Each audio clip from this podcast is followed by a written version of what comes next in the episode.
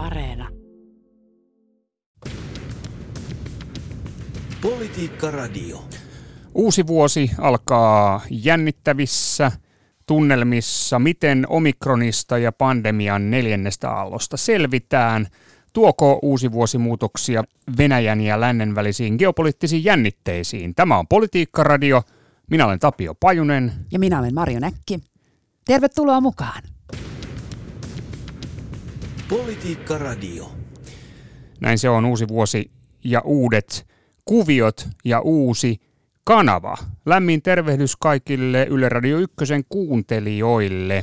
Tämä on siis Politiikkaradion ensimmäinen lähetys uudella kanavalla. Tervetuloa mukaan politiikan pyörteisiin Yle Radio 1 kuulijat. Joo, tästä päivästä lähtien Politiikkaradiota todellakin esitetään Yle Radio 1.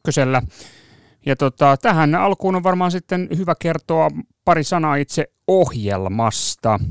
Eli Politiikkaradio on politiikan erikoisohjelma radiossa ja, ja myös podcastina, niin sanotusti ajankohtaisaudio, kuten nykyään on tapana sanoa, jonka tarkoitus on pureutua politiikan pinnan alle, näin yksinkertaistettuna. Täällä toimituksessa vähemmän virallisesti sanotaan, että politiikasta niin, että jokainen vähän jotain oivaltaa. Kyllä, se on se tota, kunnianhimoinen tavoite. Ja, ja se on ollut sitä jo kymmenen vuotta, siis kyseessähän ei ole uusi ohjelma, vaikka uudella kanavalla nyt sitten Politiikkaradio tästä päivästä lähtien onkin. Ohjelman juurethan ovat Yle puhekanavalla, jonne Politiikkaradio perustettiin alun perin, siis kymmenen vuotta sitten, 2010, ja alun perin vaaliohjelmaksi. Eli, eli ajatus oli, oli ohjelmasta, joka olisi pohjustanut kevään 2011 eduskuntavaaleja, Myöhemmin nämä 2011 eduskuntavaalit tunnettiin tietysti jytkyvaaleina. Se oli tämä perussuomalaisten ensimmäinen jytky, joka keväällä 2011 nähtiin, niin koettiin noissa vaaleissa, mutta politiikkaradio alun perin todellakin niin kuin perustettiin tavallaan ikään kuin vaalituotannoksi ja sitten tämän, tämän tuota noin, niin, jytkyvaalien jälkeisissä haminoissa sitten ikään kuin ohjelma vakinaistettiin maanantaista perjantaihin äh, kuultavaksi politiikan ajankohtaisohjelmaksi Yle, Yle Puhe-kanavalla. Ja kymmenen vuotta tosissaan, yli kymmenen vuotta on ohjelmalla jo nyt niin kuin historia. Vuotta. Niin, aivan. Mm, nyt on ne 22. Vuotta. Kyllä. Ja, tota noin, niin, ja, ja tässä ohjelmassa todellakin me yritämme kovasti avata siis yhteiskunnan toimintaa. Mitä kaikkea siihen liittyy. Ilmapiiriä, vallankäyttöä. Analyysiä, asiantuntijoita, poliitikkoja, päätöksentekijöitä.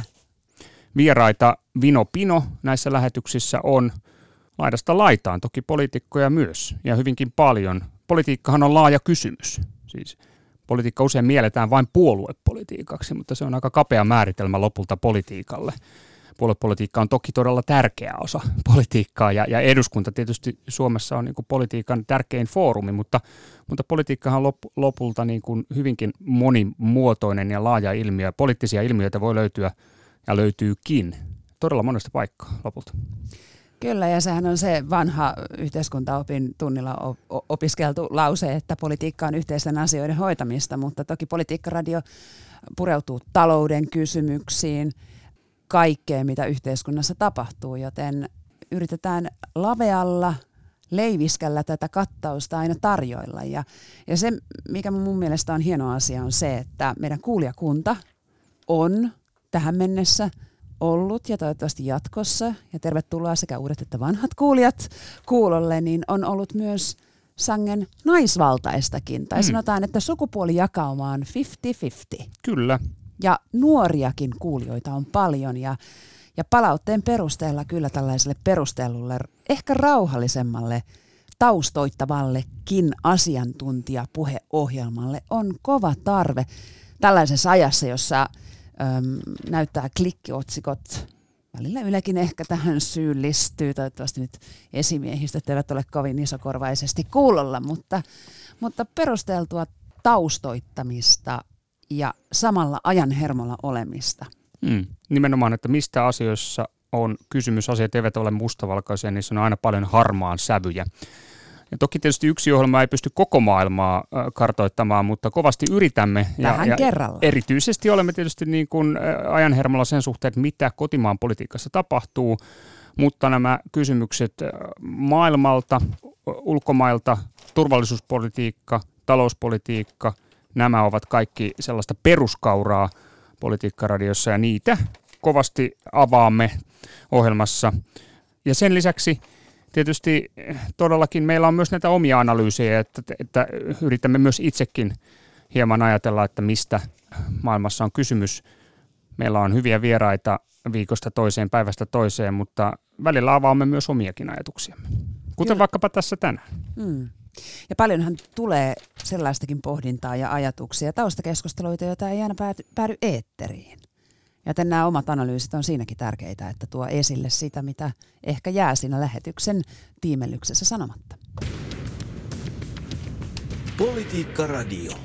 No niin, joo, mennään eteenpäin. Mennään itse asiassa itse päivän ää, aiheeseen. Eli vuosi on lähtenyt liikkeelle hyvin jännittyneessä osin myös tällaisissa odottavissa oloissa sekä Suomessa että maailmalla. Ja tässä on nyt oikeastaan nyt kaksi asiaa, mitkä ovat ylitse muiden tällä hetkellä Suomessa jännitetään parhaillaan, että miten omikronista ja koronapandemian neljännestä aallosta selvitään. Tämä on tietysti kysymys, joka on myös maailmalla mitä ajankohtaisin. Mutta sitten toinen kysymys, mikä on enemmän sitten tätä ulkomaiden sektoria, on, että mitä muutoksia uusi vuosi tuo tullessaan Venäjän ja lännen välisiin geopoliittisiin jännitteisiin. Tämä on tulikuuma asia tällä hetkellä. Ja tartutaan nyt aluksi tähän ensimmäiseen kysymykseen, eli että mitä tämä omikron muunnos ja pandemia neljäs aalto nyt sitten tarkoittaa. Ja lähdetään liikkeelle hallituksen viime viikolla tulleista lausunnoista, siis hallituksen sisältä viime viikolla tulleista lausunnoista liittyen koronarajoitustoimiin. Viime viikkohan oli mielenkiintoinen viikko monellakin tapaa. Ensin siis sosiaali- ja terveysministeriön kansliapäällikkö totesi Ylelle, että koulujen ei oikeastaan pitäisi käynnistyä lähiopetuksessa lainkaan. Sen jälkeen peruspalveluministeri Krista Kiuru jyrähti, ettei kouluihin ole turvallista mennä. Ja, ja lopulta perjantaina hallituksen koronaministeriryhmä kokoontui ei kuitenkaan antanut sitten loppujen lopuksi tällaista kansallista suositusta etäkoulusta, mutta antoi tukun muita suosituksia. Ja, ja oikeastaan sen jälkeen käynnistyi kriittinen keskustelu siitä, että miksi hallitus kokouksissaan operoi oikeastaan sellaisilla alueilla, jotka eivät ole suoraan niin kuin hallituksen tontilla, vaan alueiden ja viranomaisten tontilla. Ja tästä on noussut paljon paljon kritiikkiä tästä hallituksen äh, tavallaan viestinnästä ja viestistä viime viikolla suhteessa nyt tähän viikkoon, kun kouluthan tänään maanantaina peruskoulut aloittivat opetuksen. Kyllä, ja viime viikolla jo osa muista, äh, osa kouluista on jo palannut lähiopetukseen. Ja, ja oikeastaan sellainen isompi show alkoi jo siitä, kun Krista Kiuru piti long covid pressi tilaisuuden. Ja, ja tässä yhteydessä hän toi esille vakavan huolensa tähän lähiopetukseen siirtymisestä.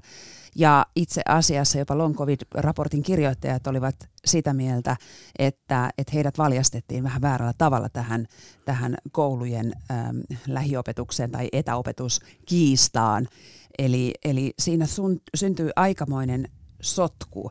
Ja taas ollaan tilanteessa, että täytyy kysyä kysymys, että, että kuka hallituksen toimintaa johtaa. Kirsi Varhila on sosiaali- ja terveysministeriön kansliapäällikkö, eli siellä korkein virkamies. Suomessa virkamiehet he toimivat itsenäisesti virkavastuulla, mutta kyllä he ovat poliittisessa ohjauksessa. Eli Kirsi Varhilan ulostulo Ylellä ei voinut olla Krista Kiurun tietämättömissä. Krista Kiuru on demariministeri, Sanna Marin, pääministeri samasta puolueesta, oli Suomi häntä, Krista Kiurua, vähän samoin sävelin kuin, kuin keskustan Antti Kurvinen, kulttuuriministeri, sai tuta, kun hän tuli tästä veikkausmäärärahojen ja kulttuuriministeriön hallinnon alaan kohdistuvien säästöjen kanssa ulos. Ja sitten Marin häntä soimasi varsin kovin sanon julkisuudessa. Ja nyt Krista Kiuru sai sitten pääministerin kritiikkiä osakseen. Eli nyt taas täytyy kysyä, että kuka käyttää valtaa, kenen ja kenen kustannuksella? Hmm. Erittäin oleellisia kysymyksiä ja hyvin eh, kummallinen piirre oli todellakin tuo, että Kiuru kytki tämän perjantaina julkistetun STMn long covid-raportin tulokset hyvin voimakkaasti juuri näihin koulupäätöksiin. Ikään kuin käytti vähän kinkälusikkana tätä raporttia ajaakseen ää, linjaansa. Hänen mukaansa kouluihin ei olisi turvallista mennä tällä hetkellä ja siitäkin huolimatta, että tässä raportissa selkeästi todetaan, että lapsilla tämän pitkän koronan oireyhtymä on todella paljon harvinaisempaa kuin aikuisilla. Aikuisten suhteenhan nämä tulokset oli tässä raportissa aika huolestuttaviakin jopa, että tutkimusten perusteella huomattavankin yleinen olisi tämä pitkän koronan oireyhtymä jopa 40-60 prosenttiin koronan sairastaneista voisi saada joitakin oireita tällaisesta pitkästä covidista. No, tässä on tietysti taustalla laaja määrä vertausarvioitua tutkimusta maailmalta ja, ja, ja ilmeisesti kai aineistossa jonkin verran korostuu sairaalahoidossa olleiden potilaiden osuus, mutta ne oli huolestuttavia tietoja joka tapauksessa, mutta lapsillahan tämä ei ole kovin yleinen, siinäkin mielessä hyvin erikoista. Ja, tota, ja, ja muutenkin Kiurun sanomiset siis se, että äh, hän totesi, että koko koululuokka pitäisi asettaa karanteeni, jos luokassa on yksikin tartuntatapaus, niin se on aika, siis se on ensinnäkin tosi kova linja, mutta sitten se on myöskin erikoinen kommentti siinä mielessä, että lain mukaan karanteenista päättää tartuntataudeista vastaava lääkäri, ei poliitikko. Ja jos, jos, jos tällaiseen tuota, pakottavaan karanteenimääräykseen mennään, niin siihen on olemassa ihan ohjeistus, kansallinen ohjeistus, jonka mukaan lääkäri päättää, täyttyvätkö kriteerit vai eivät. Kaiken lisäksi kysymys on vielä tällaisesta yksilötason hallintopäätöksestä, jollaisesta voidaan myös niin kuin valittaa. Se on valituskelpoinen asia. Niin tämä on hyvin ihmeellistä ja, ja Helsingin ja Uudenmaan sairaanhoitopiirin infektiosairauksien erikoislääkäri Asko Järvinen muun muassa piti tätä erittäin erikoisena, että jos hallitus lähtisi ohjeistamaan tällaisessa pakkotoimenpiteiden tekemisessä viranomaisia, jotka kuitenkin tekevät näitä päätöksiä virkavastuulla niin oli, on, on, on kummallista. Mm.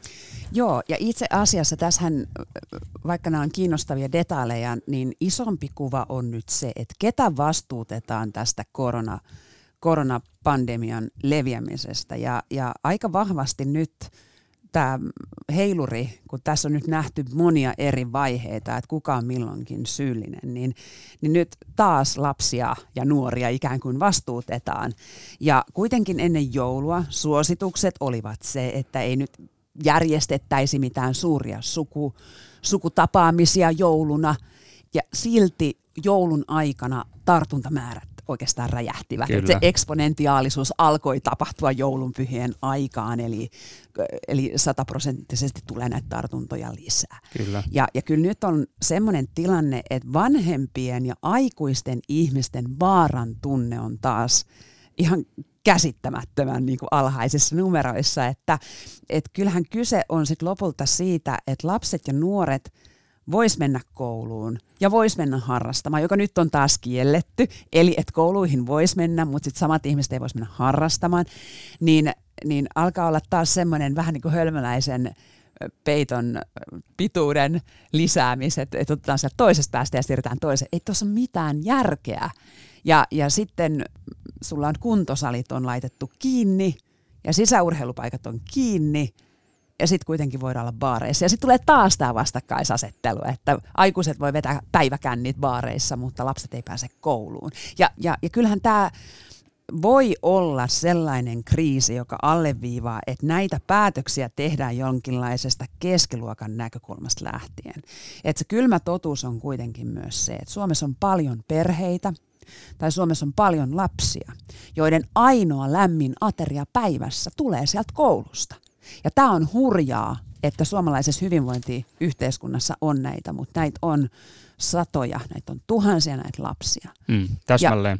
Ja, ja, ja, ja meillä on kuitenkin otsikoissa ollut paljon nämä ikään kuin, no sanotaanko nyt normiperheiden lasten oppimisvaikeudet, mutta sitten on vielä se, joka vielä syvempään sukeltaa.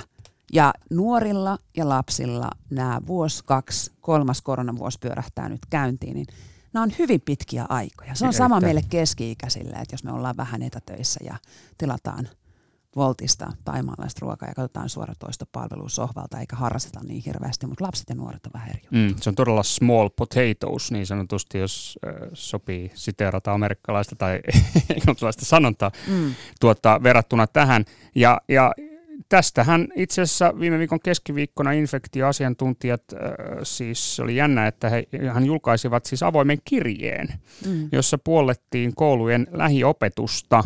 Ja tämä kanta tässä kirjeessä oli varsin yksimielinen, että, että koulurajoitukset ei, ne eivät ole edes kovin tehokkaita. Että toki kouluissa syntyy tartuntoja, mutta kysymys on, on, on asian suhteuttamisesta juuri näihin tiedettyihin haittoihin, joita etäkouluilla on. Ja, ja tämä on juuri se, mitä tuossa Marjo sanoit. Tähän on osa tätä laajempaa keskustelua, että suomalainen peruskoulujärjestelmä itse asiassa, niin, niin siellä on paljon tällaisia niin kuin sosiaalitoimen ja sosiaalihuoltoon ikään kuin liittyviä tehtäviä. Ne on pikkuhiljaa ikään kuin valuneet osin, osin myös tälle peruskoulun ikään kuin harteille kannettavakseen. Niin, niin tästähän on kysymys. Tämä on se asia. Mm. Ja jotenkin tämä, että et, et, tänä aamuna tuli, tai aamupäivällä on tullut tieto, että, että uimahallit ja sisäliikuntatilat pysyvät Helsingissä suljettuina yleisöltä 24. ensimmäistä saakka. Miksi tämä olisi eri niin kuin oikeastaan muuallakaan maassa. Että nämä, nämä, nämä rajoitukset niin kuin jatkuu. Ja kyllä tämä on mennyt jotenkin niin kuin ihan järjettömyyksiin. Ja tietysti se sairaanhoidon kantokyky on se, miksi tätä nyt halutaan rajoittaa. Mutta taas on nyt vähän niin kuin epäselvää se, että mikä se hallituksen koronastrategia tällä hetkellä on. Eli omikronista tai omikronista tiedetään sen verran, että, että se aiheuttaa rokottamattomilla, voi aiheuttaa vakavaa tautia. Rokotetuilla suoja on sangen hyvä, että se menee ikään kuin flunssana ohi, mutta se tartuttavuus on, on, on tarttuvuus on, on paljon paljon niin kuin moninkertaisempi, mm. jolloin ne ju- muutamat, jotka joutuu sinne tehohoitoon, heitä voi tulla yhtäkkiä kolmikertainen määrä. Mm. Että on, että et millä tavalla, mikä on hallituksen strategia – niin se on taas vähän epäselvää. Niin, siis kyllä tämän huo- huolen toki tästä erittäin vaikeasta epidemiatilanteesta ymmärtää täysin selvä asiahan se on ja sen, että riittääkö terveydenhuollon kapasiteetti. Tämä on selvä asia, että hallituksen pitää pitää huolta tästä asiasta selvästi, mutta toisaalta hallituksella on käytössä omat lainsäädäntötoimensa, että, että, että minkä takia sitten operoidaan ikään kuin sellaisten, sellaisilla sektorilla, jotka kuuluvat tai keinoilla, jotka kuuluvat aluehallintoviranomaisille, tai sitten toisaalta sitten ihan suoraan niin kuin virkavastuulla tehtäviin asioihin että minkä takia tota, mm, kun esimerkiksi, siis sehän ongelma, mikä tällä hetkellä on, on se, että tämä taudin jäljitys sakkaa hyvin pahoin, erittäin pahoin, muun muassa uudella maailma. Niin, tai sitä ei itse asiassa ole tällä hetkellä, koska niin tartuntoja on niin paljon. Niin, nimenomaan mm, näin. Mm. Ja, tota noin, niin, ja, ja tässäkin on asioita, joita hallitus voisi tehdä tähän mm. liittyen. Esimerkiksi töistä omalla ilmoituksella poissaolo on asia, joka, joka on hallituksen näpeissä. Tähän, tähän voisi tarjota jotain lisäavustusta kyllä tähänkin asiaan. Politiikka Radio. Joo, Politiikka Radio käynnissä. Minä olen Tapio Pajunen. Minä olen Marjo Näkki.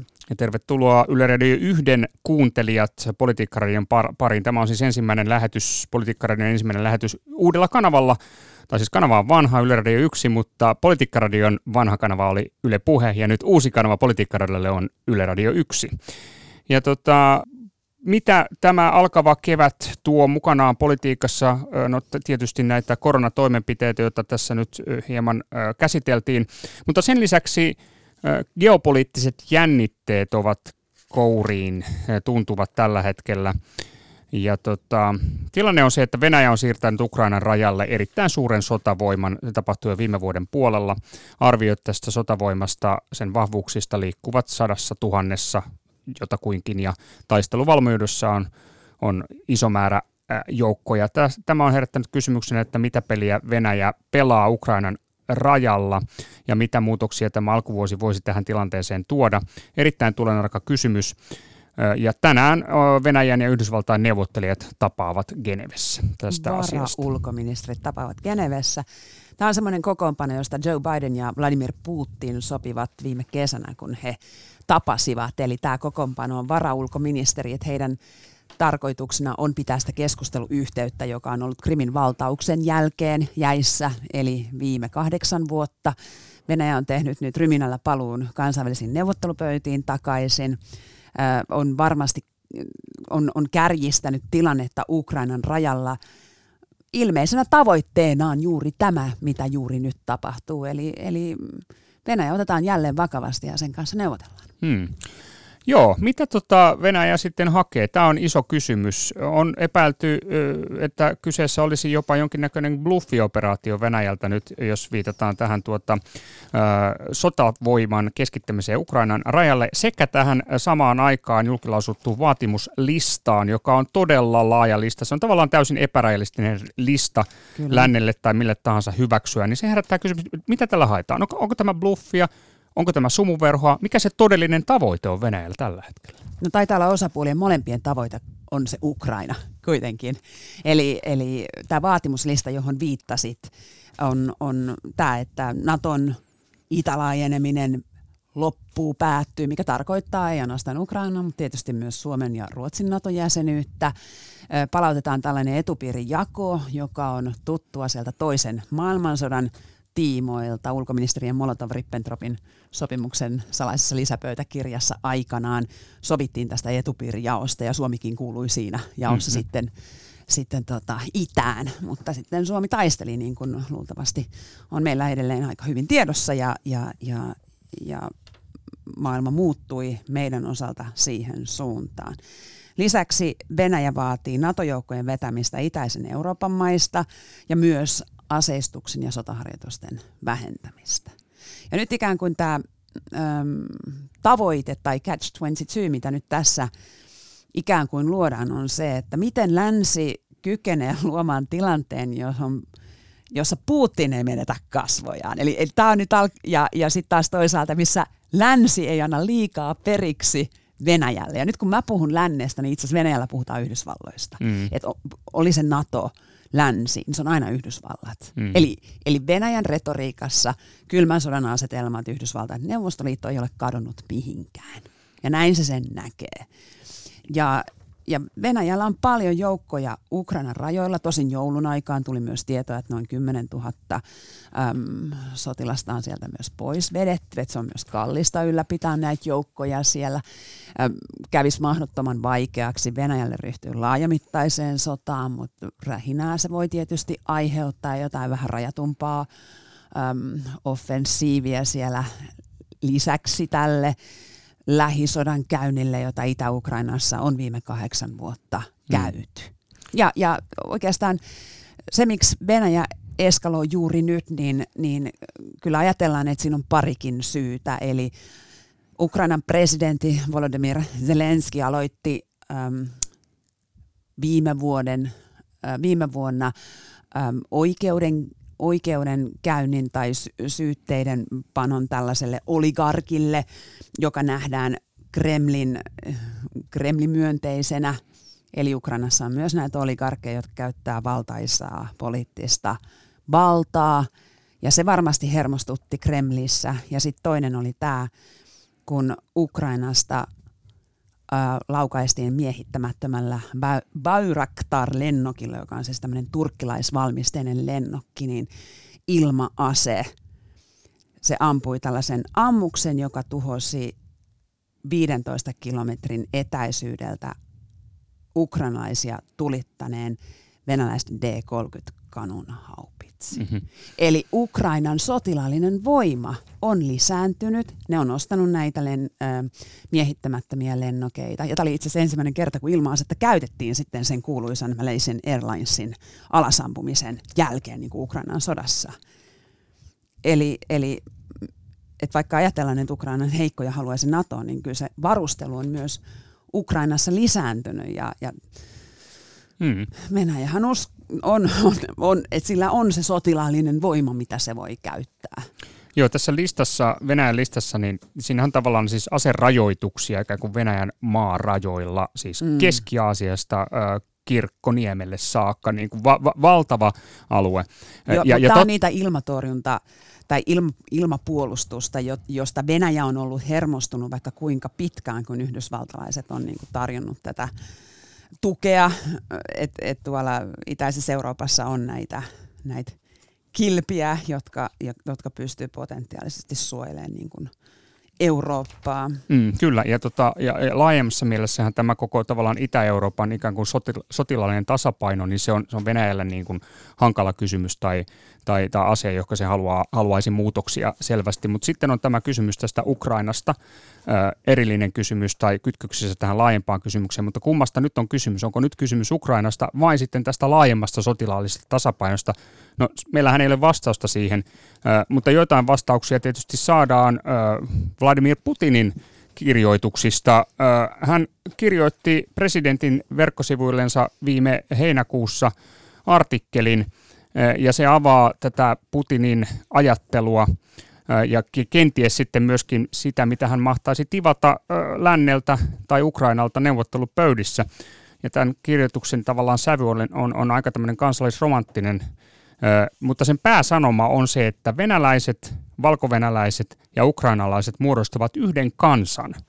Ja tätä kansaa länsi pyrkii hajottamaan. Eli, eli Ukraina sellaisenaan on Putinille erittäin periaatteellinen kysymys. No ei ainoastaan Putinille. Tässä ei sinänsä ole mitään uutta, että Kiovahan on Venäjälle tämmöinen myyttinen, maaginen paikka, että siellä aikanaan ruhtinas Vladimir otti vastaan ortodoksi uskon, pohti islamin ja juutalaisu, anteeksi, islamin, joo, juutalaisuuden ja ortodoksiuskonnon välillä. Tämä taisi olla se kolmikko ja sitten, että et se on maaginen, maaginen paikka ja, ja, ja Ukraina on, se on vähän niin kuin Viro ja Suomi, että ikään kuin veljeskansa. Ja, ja, tota, ja tämä on kyllä ollut ihan kotimaiseen kulutukseen varmasti suunnattu, kuinka paljon se on sitten lyönyt sieltä läpi, niin se on toinen asia. Ähm, Mutta joo, onhan se historian vääristelyä parhaimmillaan tai, tai ainakin niin kuin oikeutusta sille, että miten, miten tässä, tässä nyt sitten Venäjä niin oikeuttaa toimiaan. Kyllä. Ja, ja ylipäätään Venäjän kielessä Ukrainan nimi tarkoittaa rajamaata.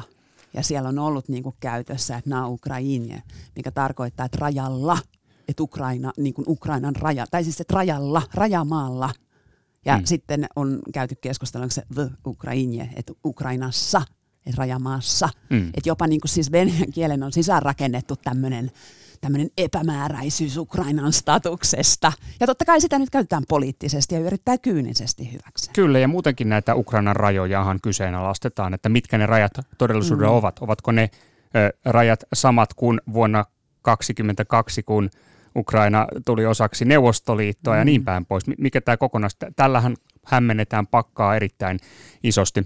Mutta tänään siis äh, Genevessä iso neuvottelu käynnissä. Äh, sieltä on odotettavissa mahdollisesti joitakin tuloksia tai ainakin kommentteja. Tämähän on vähän tällainen tilanne, että mitä sieltä nyt sitten lopulta kuuluukaan ulos, niin ei ole ihan päivänselvä asia. Mutta me tartumme tähän asiaan huomenna Politiikkaradiossa tiistaina. Kyllä. Marja, sinulla on lähetys silloin ja, ja, ja siinä on tarkoitus perata tämän Geneven neuvotteluiden tulosta. Joo, ja, ja luultavasti jäädään edelleen pohtimaan, että kuka sanoi ja miten sanoi. Ja tällä viikollahan tämä tapahtumasarja jatkuu, että keskiviikkona Naton Venäjä-neuvosto kokoustaa Brysselissä edelleen tämän varaulkoministeri Ryabkovin edustamana. Ja sitten on torstaina Venäjän ja Euroopan turvallisuus- ja yhteistyöjärjestön edustajien tapaaminen. Mutta se, mikä tässä on kyllä aika kiinnostavaa, on, että EU ei kyllä näy yhtään missään. Ei näy, ei. Mm. Tuota noin, jäädään seuraamaan. Jäämme. Näitä erittäin kriittisiä neuvotteluita tällä viikolla ja huomenna äh, heti tartutaan Geneven kokoukseen. Tällä erää tämä on tässä. Kiitoksia Yle Radio 1 uusille kuuntelijoille äh, ja tervetuloa mukaan Politiikkaradion pariin. Minä olen Tapio Pajunen. Minä olen Marjo Näkki. Näin tänään. Politiikka Radio.